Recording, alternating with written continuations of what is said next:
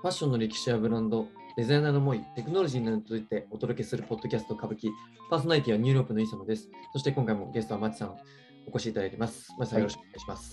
お願いします。メゾマルタン・マルジェラ、えーマルタン・マルジェラについて、えー前回からお届けしておりますが、えー今回は、えっと、そのブランドの歴史ですね。あとは、あのブランドの世界観であったりとか、はい。はい、ちょっとブランドにフォーカスして、うんえーお届けしたいなっていうふうに思っております。はい。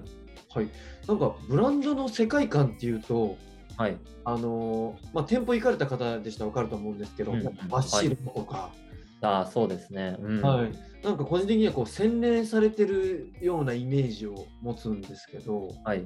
はい、マツさんはどのように感じられてますか、まあ、僕はもうマルジェラって言ったら、その、マルタンの時代から作られた世界観が今でもうん続いてるってイメージで、うん。うんまあそこが本当こう、アイテムとかっていうよりは、その世界観がアイデンティティなのかなって思ってるんで、うーん。うん。まあそこの店舗で真っ白を使ったりとか、はい。まあそのアーティザナルで表現したりとか、はいその表現の仕方が服ってなってるだけで、うんうんうんうんやっぱりその人に惹かれてこそマルジェラなのかなとは思うんですよね。なるほどなんで、このブランドを語る上でこう世界観は外せないというか、確かにそうですよね結構キーポイントになるのかなって、はいうんあ思いますね。さっき松さんもおっしゃっていただいたんですけど、そのマルタン・マルジェラが立ち上げて、はい。で作ってきたブランドだと思うんですけど、うん。あのまあ、途中でちょっとブランドのデザイン、立ち上げたデザイナーがちょっと離れてしまって、ブうランドん、はい。で、今はデザインチームみたいな感じでまだやってる感じなんですかね？まあそうですね、今はガリアーノ、ジョン・ガリアーノ中心に、うんうんうん。まあ、デザインチームが引っ張ってるっていう感じとは思いますけどね。なるほど、なるほど。うんその辺について最初、あのブランドの、えー当初のところからちょっと松さんにお伺いしたいそうですねなはい、思います、はいありがとうございます。まあじゃあ軽くこう歴史の流れというか今に至るまでのちょっと経緯をお話ししていこうかなと思うんですけど、うんうんうんえっとまあ、マルタンがまずどうやってデザイナーになったのかなっていうところからなんですけどはいはい。まず1990あ1977年にうん、マルタンアントワープの法律芸術アカデミーに入学するんですよね。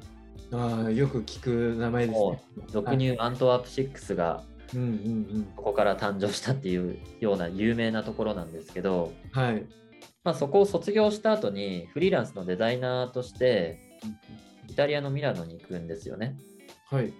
うん、でそこで修行したりとかしてたんですけどほで90 1984年に、うんまあ、師匠的な存在であるううん。ジャンポール・ゴルチエと出会ってはい。で初めてパリコレのショーを見たらしいんですけど、そこですごい感動したらしくてでチームに入れてもらってう。うん。でデザインのアシスタントとしてうんうん。1987年まで実際ゴルチエで勤めてたみたいです。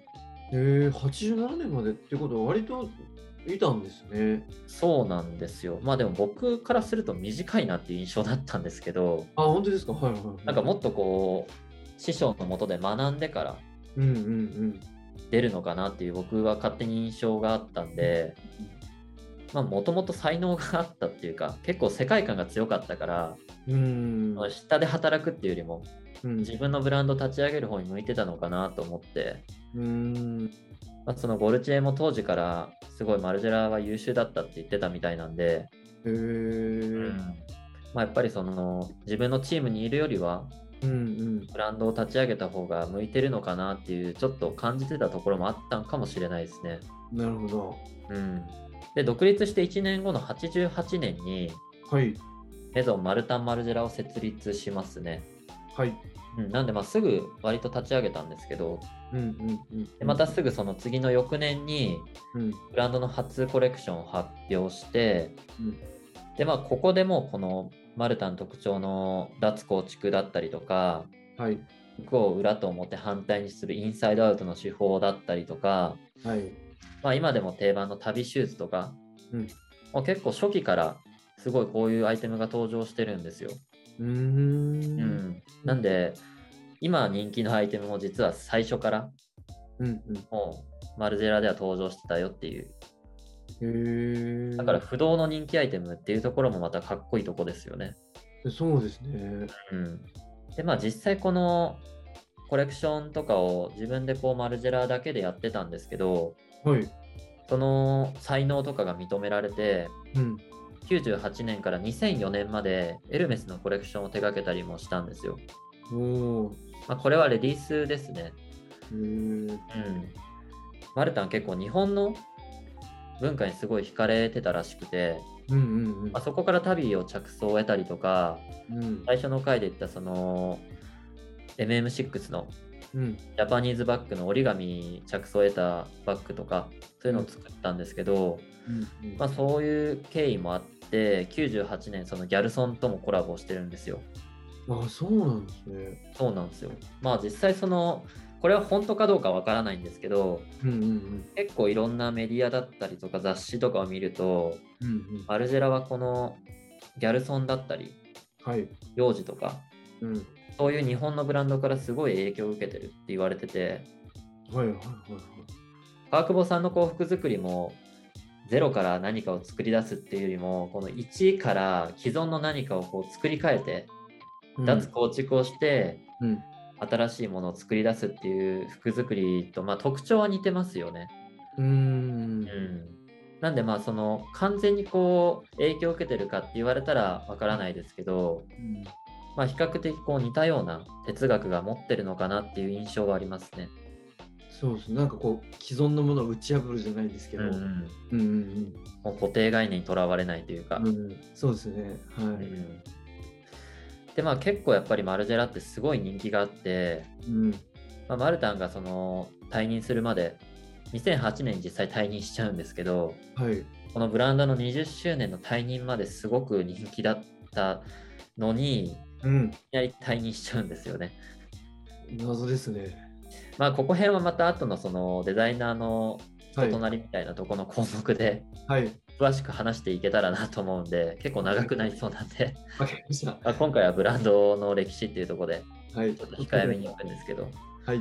まあでもそこからですねマルジェラ H&M とコラボしたりとか、まあ、新たに2014年にこのジョン・ガリアーノをクリエイティブディレクターに迎えたりとか、結構そのブランド自体で見ると取り組みは活発にしてるんですよね。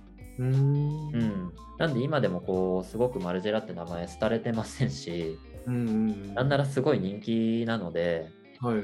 うんまあ、ここ辺はその当時から関わってるデザインチームとか、うんすごくブランドにこう芯があるからこそうん。うん。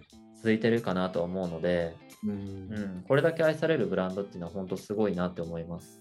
確かまあ歴史っていうとこんな感じですかね、大雑把に言うと。に。うん、そうですね。うんだからこうマルタンがと途中から、まあ、いなくなったけども、うんうんまあ、実際僕が知ったのも多分2012年とか11年ぐらいなんですよ。はい。もうすでにマルタンがいない時に知っそうてで、すね。うん。はい、でもその時からもうやっぱり周りはすごい騒いでましたし、うん。やっぱりお客様もすごい、なんていうんですか、いいよねっていう声もあったし、ああ。だから、松さんさっきおっしゃってたその芯が強いからこそ、価値観がもういなくて、もう本人がいなくてもこう受け継いでってるのかなっていうのはすごい感じましたね。そうですね。まあやっぱそのチームで当時から関わってた人も多分いると思うんですけど、うんうんすごくマルタンのことを理解してる人が多かったのかなっていう、うんうん、うん、そんなイメージはありますね。じゃあちょっと話はつきませんが、ちょっとブランド編はこんなところで、はい。はい、ありがとうございます。とこの番組では今後もファッションについての内容を発信していきますので、えーまだチャンネル登録をされてない方はチャンネル登録よろしくお願いします。では今回ゲスト、松さん、ありがとうございました。ありがとうございました。